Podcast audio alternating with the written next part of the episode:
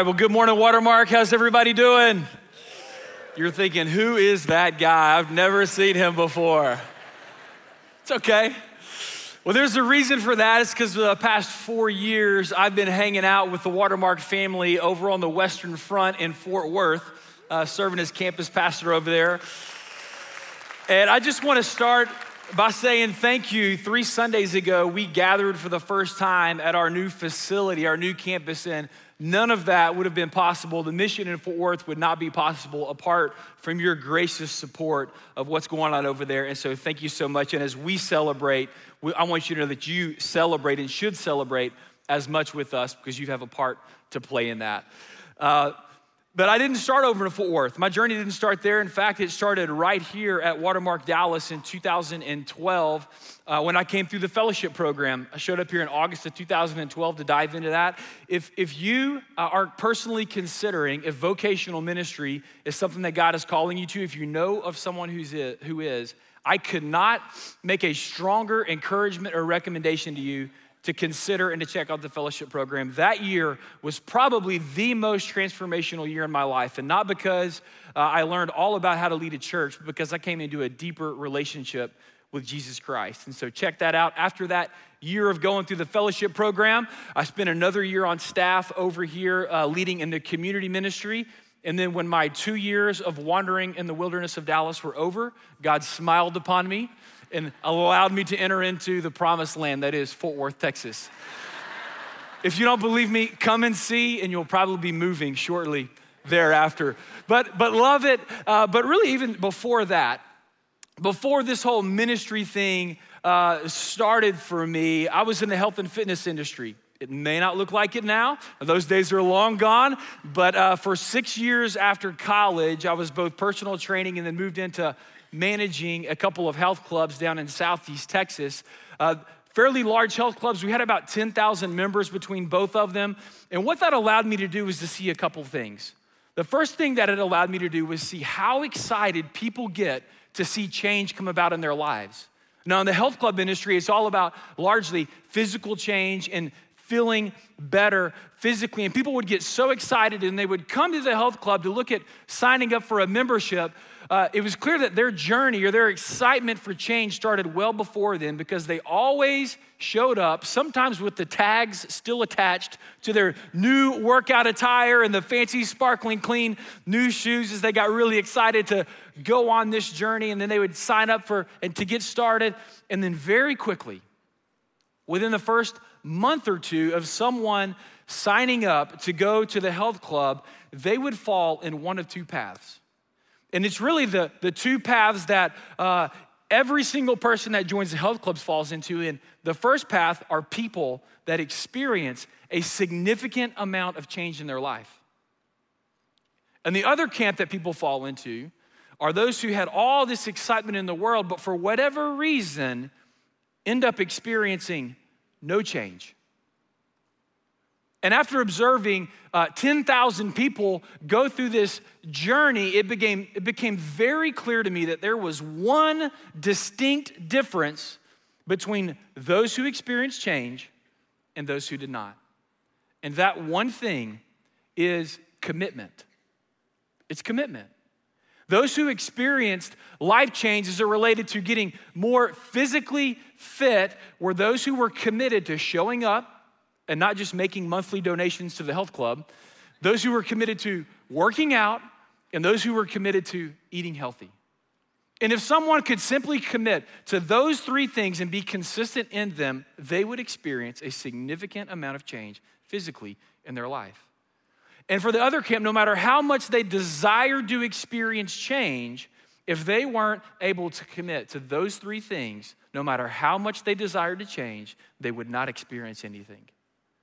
And the reason I tell you that is because when we come into uh, religion or when we come into the church and we look at wanting to experience change in our lives spiritually and emotionally, it's very similar. I think the same trait, the same characteristics is the difference between those who experience life change in Christ and those who do not experience life change in Christ. It's commitment. And I know right now there's a danger that you're probably already thinking about, or a path that you're already thinking about. You're thinking, here we go. Another pastor telling me that I have to do, do, do, do to change my life. And I want you to know that the commitments that I'm going to share with you this morning have nothing to do with you doing and working hard, but they're commitments that are related to surrender and are related to trust. And what's so fun about this is what I've got to experience over the past four years of being in Fort Worth is a group of people who six years ago looked 45 miles east and saw a group of people who were experiencing radical amounts of life change because of their commitment to Jesus Christ, and then looking at themselves and realizing that even though they had been around Jesus their entire life, and even though they had been around the church their entire life, nothing was happening. It made no difference in their lives, and they began to realize because they had a casual acquaintance with Jesus, absent of a relationship, absent of true commitment to walking with Christ. And so they, over the course of the past six years, have made significant uh, commitments to Jesus. Three commitments in particular that I'm going to share with you this morning that have led to not only the, the change in hundreds of lives over in Fort Worth, that are, but that are literally changing a city. And so it's going to be a fun morning as we look at these three things. Also, as I talk about them, you're going to get to hear three stories of some guys who I've spent a lot of time with who were at our Fort Worth body of how these commitments have actually brought about change in their lives. And in the same way, uh, praying that you can experience that same change as well. And so we're going to dive straight in. And the first commitment that leads to life change is a commitment to a relationship with Jesus. A commitment to a relationship with Jesus. Now, you may be thinking, well, duh, that sounds pretty obvious. And it is, but I think we are at a, a cultural disadvantage to really getting this right. And the reason I say that is because we live in Texas, right? And if you live in Texas, by birthright, you are a Christian, largely.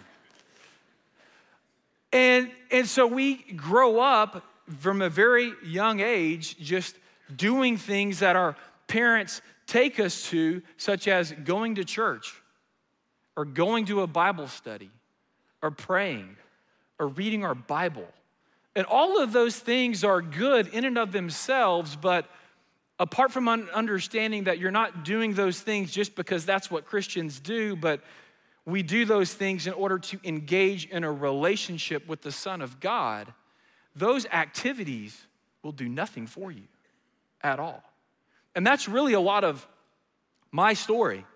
I grew up with a knowledge of who Jesus was. I grew up frequently being around places that Jesus' people were around, but I thought that uh, those were just activities. And at the end of the day, my understanding of what it meant to be a Christian was a lot of doing these things. And at the end of the day, I really thought that I had to, to be good. I thought Christianity was about being good and following the rules. And all that did was wear me out. Because what I realized what, was that no matter what my best intentions were, no matter how hard I tried on my own or did these activities, I could never be good enough.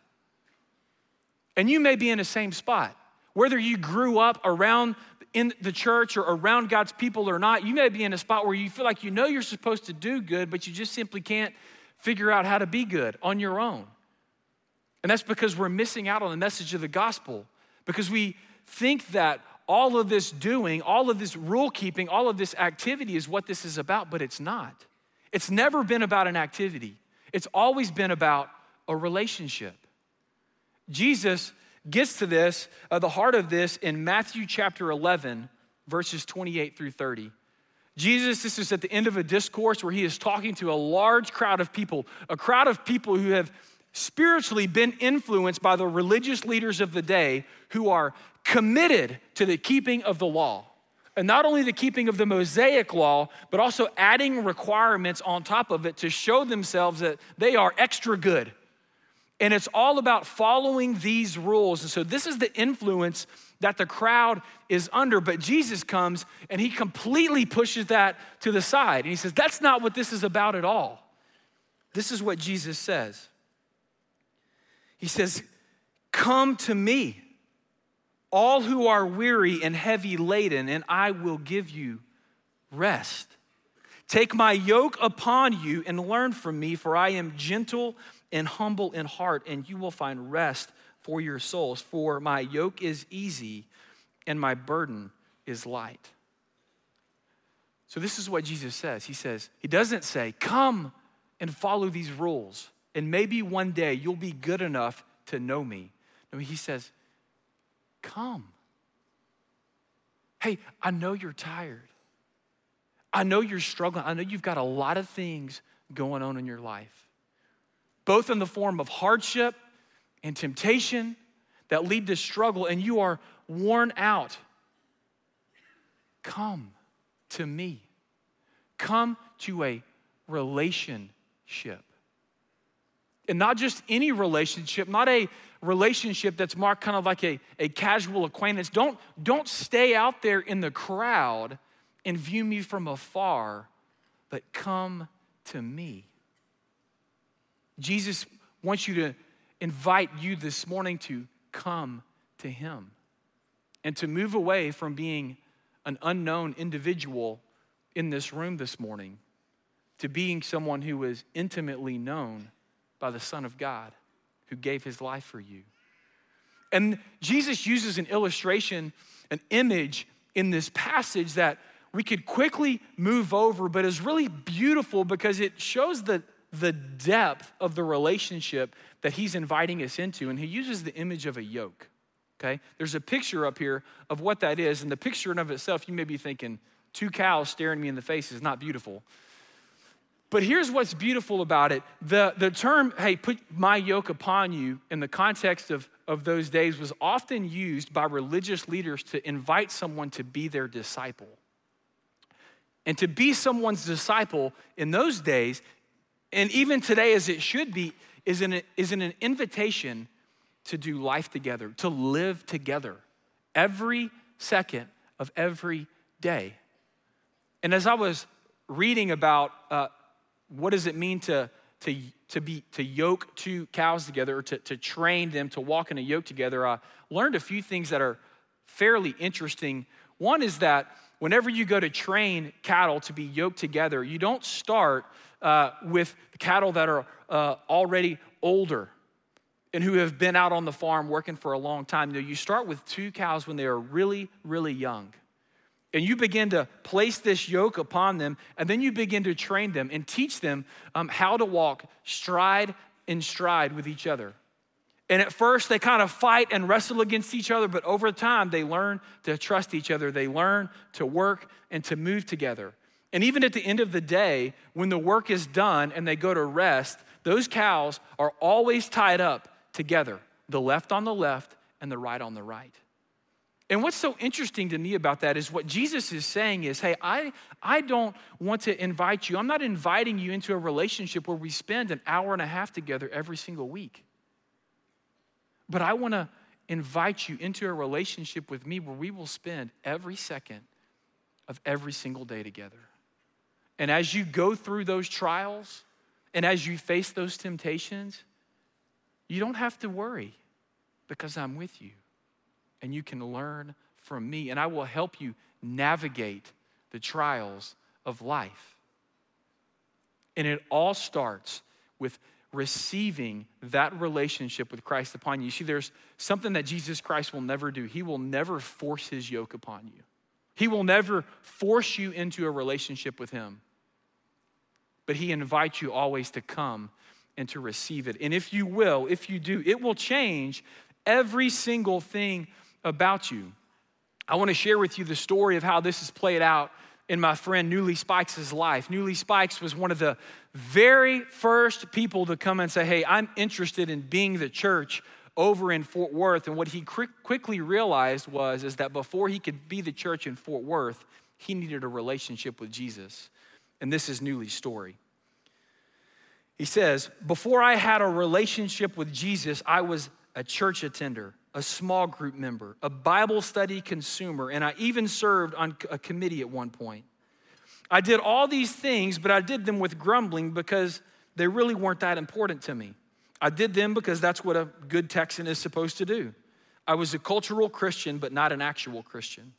Outside of the religious activity, I lived to gratify my own desires. I had a high view of myself and a low view of God. Sure, I was a church attender, but I was prideful, selfish, angry, an alcoholic, and an adulterer. I wanted to change at times, but I simply couldn't. Absent of a relationship with Jesus, I was powerless to change. But then he goes on to say, but in September of 2012, I was finally completely broken. I was on the brink of losing my marriage, my three kids, and my whole life that I had built up for myself was now coming undone. I did something at this point that I had never done before. I moved out of the crowd of being around Jesus and I came to Jesus and I cried out and said, Jesus, will you rescue me? And his kindness drew me in, leading me to a restored life and a regenerated heart that has changed every single thing about me. Newly then goes on to list everything largely that's changed in his life since then. He says, Through a relationship with Jesus, I am now empowered by his spirit to walk in faithfulness to God and have victory over sin. I'm now living and walking in my identity that I am forgiven and redeemed. I live with God's desire to see His will be done and not my will be done. I've now lived in sobriety from alcohol for six years, and not because I pulled myself up by my bootstraps, but because I surrendered that desire over to Christ. My marriage that was once on the brink of divorce is now thriving. Since coming to know Christ, we've had three more children that my wife calls our love babies, since we actually loved each other whenever we conceived these three. We understand in our marriage covenantal love and that we have an unwavering commitment to each other. We understand grace, so we forgive each other. We now live on mission to help other people who are struggling in marriage. I live authentically today sharing my struggles, serving out of gratitude and not out of obligation. All this because I chose to commit to a relationship with Jesus. Do you want some of that? Who wouldn't? And so I want to invite you this morning to make the first commitment, not to do anything, but to trust Christ and to receive the relationship, the intimate relationship that He is inviting you into. And if you do, it will begin to change everything about you. The second commitment that leads to life change is that when you commit to getting well instead of pretending to be well. Life change happens when you commit to getting well instead of pretending to be well. You probably see a bunch of people when you come in here on Sunday mornings, and every single week you're gonna ask each other likely the same question over and over again. How you doing today? How are you doing? Oh, how are you doing? How are you doing? And whenever you ask people those questions, I need a little participation here. What's the most common response that you always hear? Bunch of liars. I'm good. No, you're not. No, you're not. Maybe sometimes, but not all the time. And here's why because we're still people, and because we're not home yet. We're not perfect. And because of that, we're still gonna struggle with temptation. We're still gonna have a hard time with trials and hardships in our life. We're still occasionally gonna get into an argument in the parking lot right as we're getting ready to walk in because we struggle with temptation and we can be given to be in bondage to our sin. It might be that on a Saturday night you were locked in front of a computer screen trying to escape from the problems in your life through indulging in the fantasy world of pornography. And then you show up on Sunday morning and you say, I'm good. Or you've had a, a really hard week. You've lost a loved one. You've had trouble in your job, you're struggling financially, and you are just weighed down and burdened, but you come in, somebody asks you how you're doing, and you say, I'm good. And you pretend to be well, and you continue to struggle. Nothing changes. And nothing will change until we stop pretending to be well and commit to getting well. And this is how this is what's so crazy about our response when we pretend to be well is we are putting this burden and expectation upon ourselves that Jesus is not putting on us. Jesus is not asking you to be good, He's asking you to be honest and to allow Him to help you become good by his power and not your own. Jesus addresses this in Matthew chapter 9, verses 10 through 12, this idea that we're supposed to be good on our own versus allowing Jesus to come to us. Jesus is dining with uh, the outcast of society, with the people who everyone knew had issues. And this is an interchange that happens in verses 10 through 12 it says that then it happened that as Jesus was reclining at the table in the house, behold, many tax collectors and sinners came and were dining with Jesus and his disciples. When the Pharisees saw this, they said to his disciples, Why is your teacher eating with tax collectors and sinners, these outcasts, these people who do things that good people shouldn't do? But when Jesus heard this, he says, It is not those who are healthy who need a physician but those who are sick. But go and learn what this means. I desire compassion and not a sacrifice, for I did not come to call the righteous, but sinners. Jesus came not for the good, but those who are not good and those who know they aren't. And He's not asking you to pretend to be something that you're not. He's asking you to be honest about where you are and then invite Him in to be the great physician in your life and to help you become well. Um, do you know what happens if someone has a really bad infection and they don't do anything about it? What happens? Nothing. Nothing. If they don't get help, they don't get well. Do you know what happens if someone has a really bad infection and they put essential oils on. Also, nothing.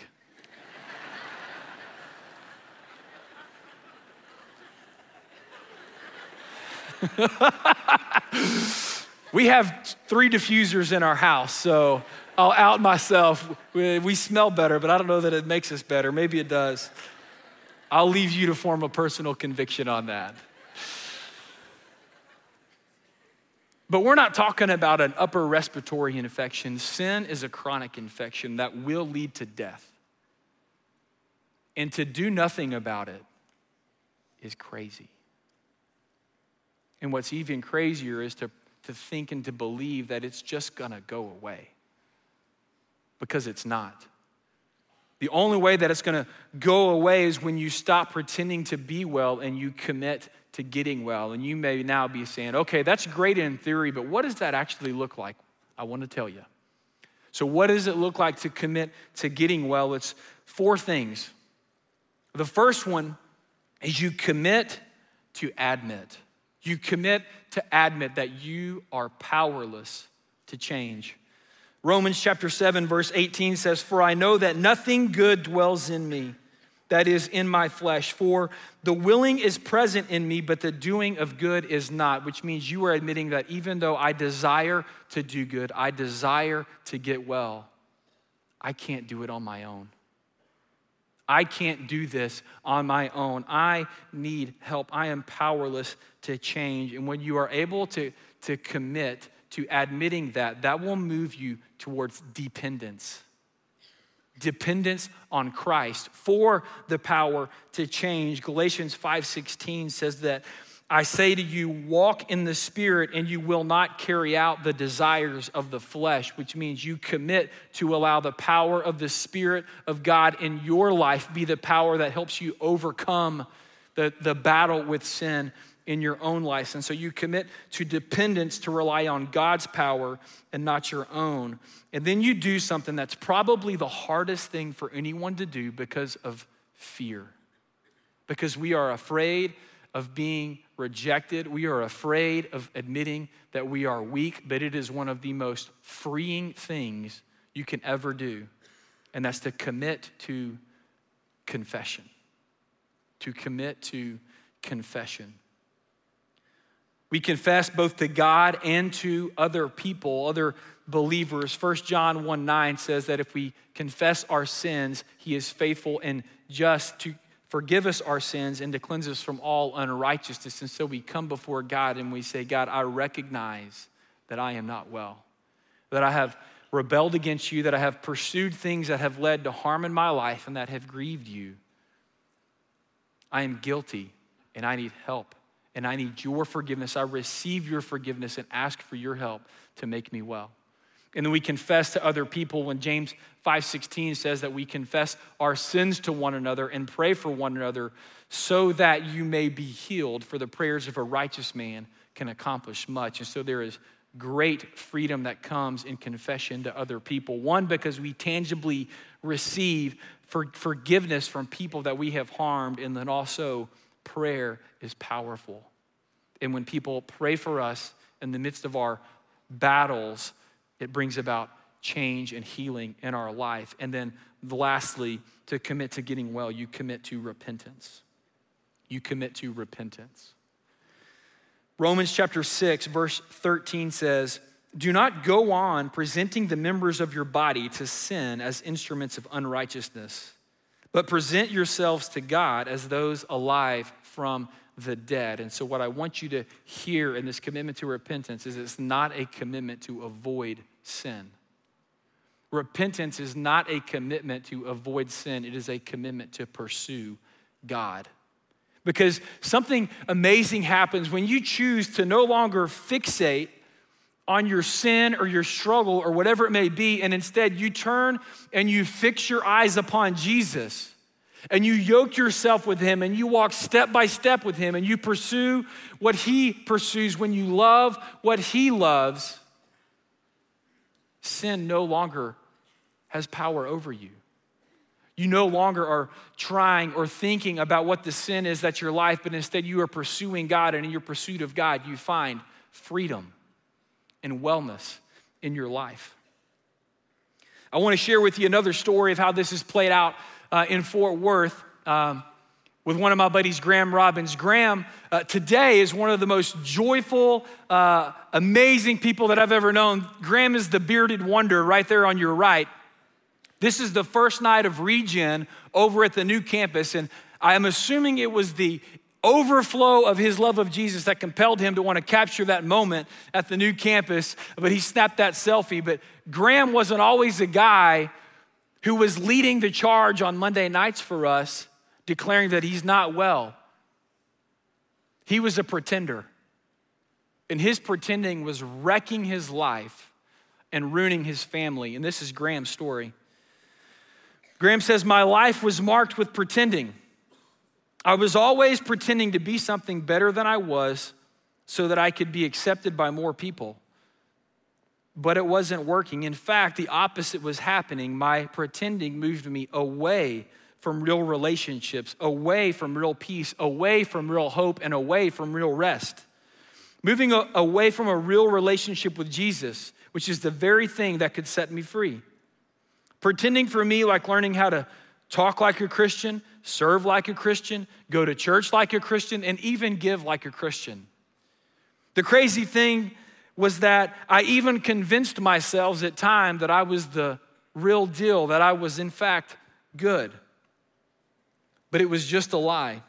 So while I had the appearance of being good, I was actually caught up in pornography and adulterous relationships and being crushed by the weight of needing and so desperately desiring the approval of other people so I could feel worthy.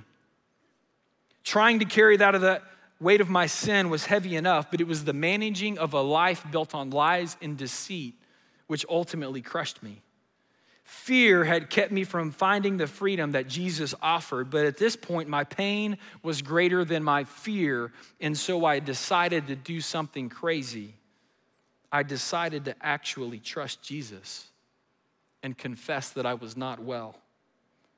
In that moment, a decade of pain was lifted in 45 minutes of confession to God and to my wife as I received undeserved forgiveness.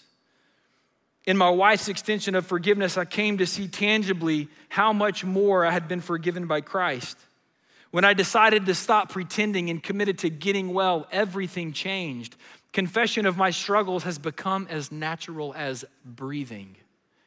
as I have grown in my trust in Jesus and overcome my fear of man and the need for the approval of others. My marriage is thriving, my life is full of peace and joy, and I no longer have the burden of managing a life built on lies. I have a joy that can only come from walking with Jesus and trusting in Him. Don't you want that to be your story? That you're free, that you don't have to pretend, that you can confess as naturally as you breathe because you know it's just a normal part of growing in this life and walking with Jesus. And as you confess, you're continually inviting Him in to help make you well. I hope that you'll join us in that because if you do, it will change your life. The third commitment that has brought about so much change in the lives of people in Fort Worth and here and the church worldwide as we follow Jesus is the commitment to be the church rather than just attending a church. Life change will happen for you when you commit to being the church rather than just attending a church. And it's, it's, you can simply put it this way it is a fact that life is better when you follow Jesus and have a relationship with his people. If you don't believe me, you can reference Time Magazine. Now, I don't know that Time Magazine could be charged with the offense of being overtly pro Christian. But they recently published an, published an article earlier this year citing several studies that reveal that active participation in a church body leads to reduced stress, greater optimism, increased lifespan, larger support networks, lower blood, pressure, greater sense of purpose, reduced risk for chronic disease. That sounds horrible. Who would want that? Everybody would want that. Other studies that have come out reveal even more. It says that active involvement in a local church can produce a greater expression in one's life of the values of respect, compassion, gratitude, humility, and harmony in relationships. Also, we would go on to say that it can bring about better sleep, less risk for depression, and if nothing else has convinced you, a more stable, happy, and sexually satisfying marital relationship. Some of you just heard the first thing I said all morning. And none of that takes into the account the fact that the Spirit of God works through the body of Christ and that through the that the body of Christ is one of God's main provisions for us to walk through this life, to receive encouragement, to love each other and to be the physical presence of Jesus Christ on the earth today. Life is better when you move into be a part of that instead of sitting on the fringe of that, that being the church. In um in the Bible, uh, the word church really does not appear anywhere, it's not in there. The word that's used to describe the church is the word ecclesia. Ecclesia uh, was not even originally a religious term, it was a secular term, and it was used quite frequently. And it could refer to any group of people called out for a specific purpose. And so it could be a, it was used to refer to a group of citizens who were called out for civic purposes. It was used to refer to a group of soldiers called out for military purposes. And when Jesus is responding and in a conversation with Peter, and he says to Peter, upon this rock, upon this confession that Jesus is the, the, is the Christ, I will build my ecclesia. What he's saying is, the church, I will build my followers on the confession that I am Christ, and I'm going to call people to gather together for the purpose of loving God and loving other people and spreading the gospel. And so the, the, the word eventually got translated into the Septuagint, into Latin, and from Latin is where the word church came from, but ecclesia is the word. And so we see that the church is always referred to not a place, but a gathering of people. It refers to the gathering of people themselves. And when we look to see what has the church always been meant to, meant to be, we can turn straight to the book of Acts, where we see in Acts chapter 2 a description of what were the characteristics of this church, this group of called out people who were called to gather for a specific purpose. And in Acts chapter 2, it says that they were continually devoting themselves to the apostles' teaching and to fellowship, to the breaking of bread and to prayer. Everyone kept feeling a sense of awe, and many wonders and signs were taking place through the apostles. And all those who had believed were together and had all things in common. They began selling their property and possessions and were sharing them with all as anyone might have need. Day by day, continuing with one mind in the temple, breaking bread from house to house, they were taking their meals together with gladness and sincerity of heart praising God and having favor with all the people, and the Lord was adding to their number daily those who were being saved. And so, as we look at what's going on in the early church there, we see things that they were learning together, they were fellowshipping together, they were sharing meals together, they were praying together, they were caring for one another together, they had unity of purpose together, and they shared joyfulness together, and on and on and on and on and on. And what we see here is the church is not a bunch of individuals, but a collect, doing their own thing, but a bunch, bunch of individuals united together. And even in that Time magazine article, they reference to the fact that this interconnectivity that exists within the local church is likely one of the largest contributing factors to the increase of health and change in an individual's lives. Um, an, an image that, that I've come across that really helps understand this uh, is a redwood forest. How many of you have ever seen the redwoods? All right. They're beautiful. They are gigantic. They are big and strong and powerful individual trees. But there's something interesting about redwoods that even though they grow to be over 350 feet in height, their roots only grow about six feet deep, which means that they should not be able to stand up. And then if a redwood was ever growing by itself, it would not be, it would not be long before a force of nature came through that would easily topple it. But here's what gives the redwood trees their strength even though their root system only goes six feet down, they extend out over a hundred feet wide. And in the middle of the forest, all their root systems mingle together. And in fact, some of them even fuse together so that when one tree is sick and lacking what it needs, they can literally transfer nutrients back and forth to one another. And it's through the forest, the individual collection of the trees together, that the trees themselves gather their strength and are able to survive. The same thing is true for you.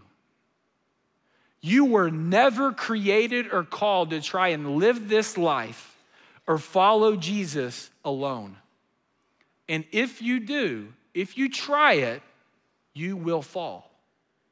It's only a matter of time before something comes along in your life, be it sin or hardship, that's going to take you out because you were never created to do this alone. And Jesus doesn't call you to follow him independently, he calls you to be a part of a group of people who pursue his mission together. And it's in that and only in that, in being a part of the church and not attending and existing on the fringe of the church, that you will find your strength. So I want to share with you one more story. It's the story of Steve Abney. Steve, Steve also joined up uh, and became a part of the church in Fort Worth um, six years ago as we are getting started. And this is Steve's story. He says, I was a church attender. My wife and I would sneak into service late, sit in the back, and leave early. I rarely read or engaged with the Bible, rarely prayed. Serving was out of the question. I never confessed sin and certainly wasn't authentic. I sang the worship songs, but I had no heart for God. To say I, I love you to God felt weird and untrue. Not only was I not growing in my faith, I was drifting into unbelief and dragging my family down with me. This all changed when I met a guy named Kyle Thompson. He was different, He loved Jesus and he lived with Jesus' people. He knew his Bible better than anyone I had ever seen, but not only did he know it, he applied it to every aspect of his life and invited people in to help hold him accountable to following the truths of Scripture. He didn't just attend church and hear about sermons about Jesus, his faith impacted everything he did. He and his wife sincerely loved people everywhere they went.